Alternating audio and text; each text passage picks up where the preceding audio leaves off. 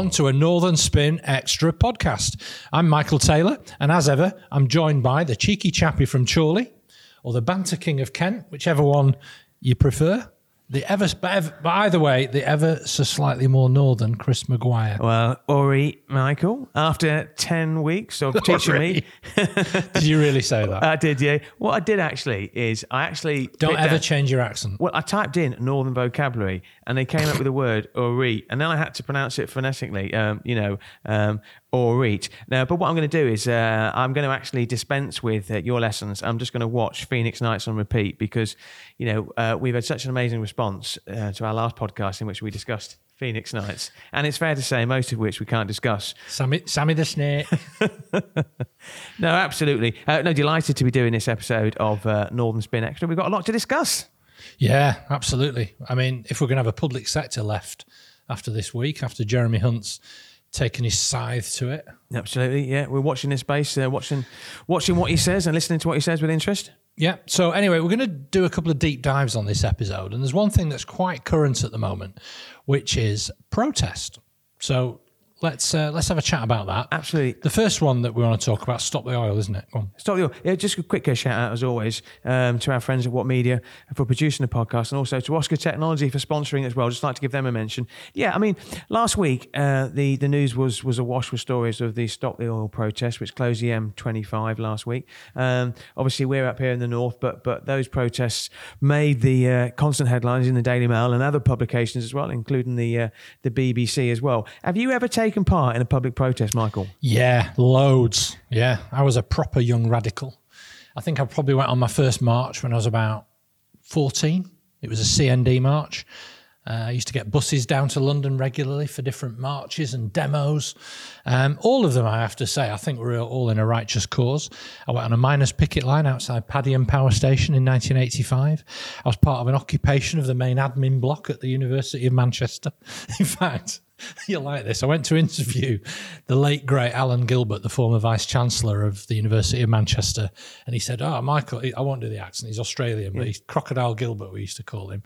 And he said, um, "I noticed you're a student at this university, but I take it you've never been in this part of the university." And I said, "Actually, actually, I have. We occupied your office, your know- predecessor's office in, in 1986." And he went, "Oh." Why, why did you do that? What was the cause? And I went, Do you know what? I can't remember.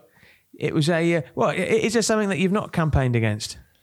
Um, well, it's not that. No, we campaigned for things as well and against things. We had a campaign in Marple against an Asda supermarket being built on the site of the old college, which is which I argued at the time should have been given over for, for houses because I'm always in favour of building more houses. Um, I was also very involved in the Anti-Nazi League and various other anti-racism campaigns against the National Front and the BNP. And uh, if you've watched, and I would urge you to, the TV series on ITV, The Walk In, that was a real throwback this week, a reminder about what a danger to society the far right are, the, you know, the neo-Nazi right. But have you ever protested? Well, Yes, I have. I have. Go on. Um, on Saturday, I bet you. I bet you've protested against houses being built near where you no, live. No, no, no. I didn't know. On Saturday, my wife asked me to put up a flat pack whilst I was watching uh, the football, and I said no. Um, but no, I, I'm not the same as you. Actually, I don't think I'm and we were speaking about this uh, probably about episode three or four. Why why haven't I got that protesting gene in me? I haven't, mm. um, and I don't know whether or not you know all the stuff that happened with the miners' strike in '84. I know I whether or not that had an effect on me. I don't know, but uh, no, the closest I ever came to a protest was actually when I was at the 1999 at your favourite publication, the Daily Mail, and I had to cover some anti-capitalism riots in London. Wow, and it was it's pretty scary actually because what you see with a riot is is nothing happens for ages and ages and ages, and then what you identify is as a core uh, militant element to it who are only there to cause trouble as well. And then what happens is stuff starts to get thrown. You find yourself as a journalist in the middle of it, and saying you're a Daily Mail journalist covering anti-capitalism riots isn't a good move. And you see all these stuff happening, and then the police come charging in with their batons and and their uh, you know their riot shields as well. It's pretty scary stuff. Yeah, it um, is. Yeah, and it put me right off. So I often do comment on an internal narrative at least anyway and to people uh, in and around the Labour Party who sort of have a virtue about campaigning. You know, they love the picture of them on a picket line. They love the picture on marches and demonstrations as if that's the kind of the moral high ground about your status as a political campaigner is how many demos you've been on. And yeah, I've done all that stuff, but I, I do really regard it as something that I did in the sort of throes of youth. And my, my, my usual internal comment is normal people don't do this. Normal people don't think that's good and that's mm. something that you should do all the time. Yeah, it's right to have passion and, and dedication to a cause, but it's not normal behavior. See, I, I respect people's right to protest and actually yeah. I admire it. And you're a man who, um, you're a principled man, you know, so it comes as no surprise that you've taken part in all those demos because that's what you believed in. In relation to Stop the Oil protest, what's your view on them? I think obviously they've been hugely disruptive, and I think I don't like the throwing paint over buildings, even if it is 55 Tufton Street. I can't take any delight in that. I think it debases it. It raises the stakes on the other side of politics as well, because it then makes it acceptable. You know, during lockdown, there was those protests both by Black Lives Matter, and then you'd have the absolute morons from you know, White Lives Matter and the confecting the outrage about statues and all those sorts of things. And, and it's ugly. And honestly, most people don't like it. We don't want violence on our streets. That's where, that's ultimately where a police state comes from. But if you read, honestly, if you read the, um, some of the legislation that Suella Braverman's trying to push through Parliament, it wouldn't it wouldn't be out of place in Russia or Iran or North Korea. And what's going on there? You know, they're people who are, who are, who are protesting for you know it's existential stuff. See, I was asked, what did I think about stop the oil protests? And I've dodged um, the question. Sorry, we'll no, have, no, you can have another go. No, people, people see, see, people ask me about my view on it, and and, and my answer might might surprise you as well because I admire people who've who've who are so passionate about a subject yeah. they're willing to protest about it. Whether you disagree with it or not, you have to respect their you know their right to do it. Okay. Um, we are sleepwalking into an environmental disaster. I mean, this Saturday it was 16, 17 degrees, and it's November the whatever date, 12, 13. Yeah. Um, I think where where Stop the Oil are losing the public is when they put people like Indigo Rumbelow up as a spokesperson on a on a car crash interview on Sky News. You sent me the link actually when she was uh, shouting over Mark Austin, who actually I thought did a fantastic view of trying to get her to answer the questions, which she refused to do. But the fact is, is that and she raised a point about you know, a third of Pakistan was underwater not so long ago. You know, it, the, our climate is completely out of sync. Um, how will history judge? stop the oil protesters. Well, the know. thing is, Chris, she's making that point, and as you said, you know, in a very hysterical way on Sky News. I don't think she came across well. I don't. Th- I, I kind of envisaged my parents watching that and just going, "Silly little girl, shut up." She didn't come across well. I think it's wrong to put her in in that situation. It was. It was a terrible interview. But the thing is, Chris, the points that she was making, and you said the same thing yourself, that um, we are driving headlong into an environmental disaster. That was literally the comment by the Secretary General of the United Nations when he was opening the COP27 talks in in um, in Egypt. It's not like people don't know that this is happening I think the court of public opinion right now will reflect very badly on on on the organisation. You know, stop the oil. It will, but in years to come, when when the damage to the environment will be, you know, you won't be able to turn back the clock. Yeah, but they haven't got a monopoly on that narrative. There are lots of other people making the case for us taking absolutely radical action to decarbonise our economy. Greater Manchester has a commitment to decarbonise Greater Manchester by 2030. Ed Miliband wants to build more nuclear power stations and, and cut the um, the blockage of onshore wind you because there's a climate emergency and we have to play our part and also play our part as an international player in talks like COP27 and encouraging other economies to rapidly, rapidly decarbonise for the sake of places like Pakistan being underwater. We've spoken about the environment a lot, um, and and there are a lot of protests about the environment. But the protest that really, really caught my eye um, was the uh, protests in Iran at the death of uh, Mahsa um, um, Mahsa Amini, the 22-year-old who was killed by the uh, well, the country's morality police arrested her for not wearing a hijab properly and sporting, I think, skinny jeans. Yeah. And then she was in custody and she died, and they said she had a cardiac arrest or, or whatever the circumstances were. And the people of Iran, the women of Iran, and actually a lot of the men of Iran, basically said, you know, we don't believe this. And there was pictures of hundreds of thousands of Iranians demonstrating. Many women took off their uh, hijab, and it was it was that is people power. That will that's got to change. That's got to change the way Iran operates. Um, and that was an incredibly powerful message. And it didn't have, at least it didn't seem to have from where I'm looking. They didn't descend to the levels of violence and and and the sort of protests and the sort of demeaning protests that we're seeing with Stop the Oil. And yet they're getting their message across all over yeah. the world. Yeah.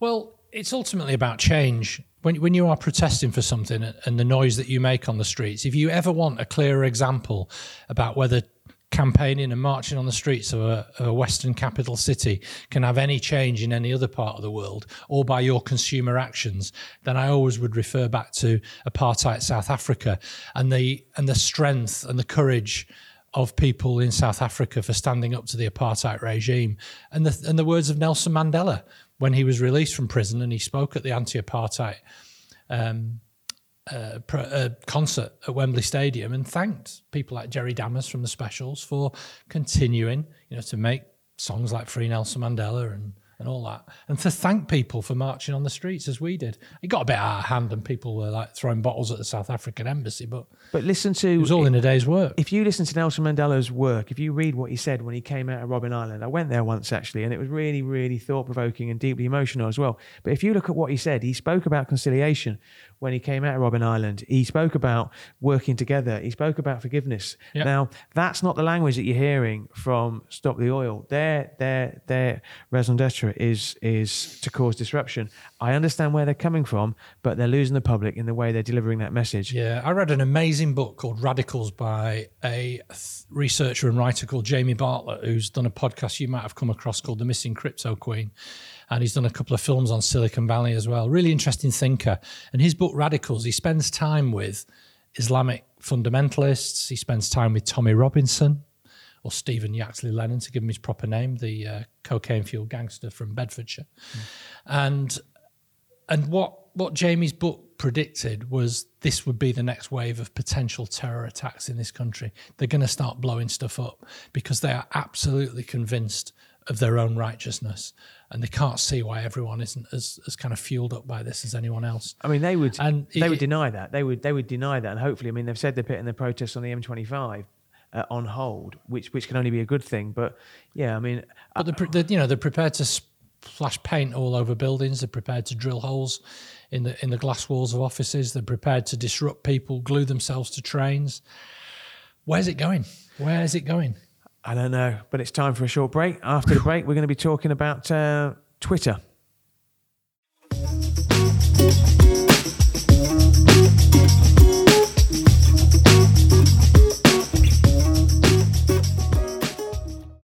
Back to this episode of Northern Spin Extra. As always, I'm joined by Michael. Now, Michael, you've got something that I haven't got. Do you know what it is? Well, it's a very long list, Chris. It is a long list, but a, in this bump case, on the head. No, you have got a bump on the head. Um, I, have um, you've got a blue verification tick on Twitter, which I haven't got. Um, so all power oh, to well. you. All power to you for getting that. But would you be prepared to pay six ninety nine a month to keep your tick? No, absolutely not. I really wouldn't. I'm genuinely worried about Twitter under Elon Musk's ownership it's already a real hell site at times. And I've had I've been on the wrong end of some terrible, horrible experiences of bullying and pile-ons. The adverts seem to be getting worse. I mean, Twitter used to be current. You know, you'd go to your own timeline and you'd click on it and you'd get, you know, what's what's going on right now in the here and now. I keep being reminded of something that happened on Sunday afternoon, which I'm not really particularly happy about. Yeah, I, I, yeah, you're right. I mean, I, I follow women's football, and I get tweets that come up the 30th minute of a match when nothing happened. Um, and it's the algorithms as well. What I'm really worried about with Twitter and social media generally is the misinformation that is commonplace. Yeah. Um, now, everyone knows that social media's algorithms are geared and they're skewed in such a way to favour bad news. So, yeah. the more negative comments that, that, that you post, the more yeah. the more engagement you get. It's, out, um, it's outrage. It well, is, it? It's outrage. It's a conveyor belt of outrage, and it's faux. It's faux outrage. Yeah. Outrage so many times. We're going to talk about the abuse of uh, our politicians in a minute, but my biggest concern is around fake news. I'll give you an example example of this as well. And it sounds like really ridiculous, but but this is an example of what can happen. So I spotted a tweet on Twitter um, from an account called Hit Follow um, Hit Follow if you love dogs, right? Because like all everyone, you know, like like, like everyone, we all love a, a nice, cute dog picture. And this was a photo of a peculiar looking dog in a cupboard in, in, in a uh, cardboard box with a message. Today I adopted a dog. Any suggestions for a name? And I looked at that and I thought, oh, that's nice. And then I noticed how much how long the thread was after it, and I started looking uh, at some of the comments on the thread, and people were posting the same picture that had been used time and time Oh, again no. on previous posts about other dogs as well. Um, so this was an old post, and this was an old picture, and that when I looked at it, had sixty three thousand likes. So the point is, people saw the picture, they liked the message, they liked it without realizing what they were looking at was was fake news. It wasn't real. Now that's a silly example, but thousands of people post obscenities on Twitter about politicians and sports stars. Yeah. They people like it. They like it. And, and and you mentioned earlier the fact that you've been the victim of some um, social media trolls in your time and some victimization on social media. Yeah. And I did as well. Yeah. And I did. And you know the thing that really really hurt me is that that people who I respect, I still respect them now. They liked negative comments and negative comments about me that weren't true, and they liked them. They didn't realize they were about me, and they didn't realize they weren't true, but they Yeah. liked the comments,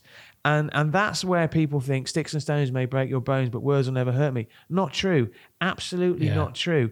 Now, Elon Musk has spoken about creating a content moderation council. But, but will he stop hate speech? Will he stop the Russian state bots targeting Twitter? I'm not sure. We've got elections coming up, and and and Twitter can be the deciding factor in winning elections. It's outrageous, Hmm. It outrageous. Yeah, it is. And I think America has become a really polarized society. The recent midterm elections in America is pretty much all about who can get their vote out, not who can be persuaded. People seem to have retreated into their tribes. And I think Twitter really, really bakes that in. I do. I, I stop following people who annoy me. I just. I, I don't want it in my life. I need to guard my own mental health, and I don't need it. And I include in that supporters of my own football team. You know, because too just too aggy. It's just no need for it. Now, it used to be the case that Twitter was cool and sassy, while Facebook was all, you know, cat videos and your dodgy uncle sharing racist videos and stuff like that, and grandma being a bit racist. But I despair about all social media channels now, and probably one of the most harmful ones of all, particularly for young girls, is Instagram because it gives a really false impression. And I, I do the same. I, I, as a little habit, I just put my gym picture in the morning, you know, at the end of a gym session with the board behind me about the routine I've just done. I just do it to remind myself. But people say that, hey, MT, living your best life. And like, that's a glimpse of my life. It's not who I am all the time. The point you make about Instagram, spot on. It's uh, was it Molly Russell, the fourteen-year-old girl? Yeah. And if you listen to her dad, her dad did this fantastic interview. It was on Guardian or the Times on a podcast that I listened to. And if you've only ever got like little snippets of it and you don't really appreciate it all, you don't really you don't really understand. This is a 14-year-old girl who was super impressionable.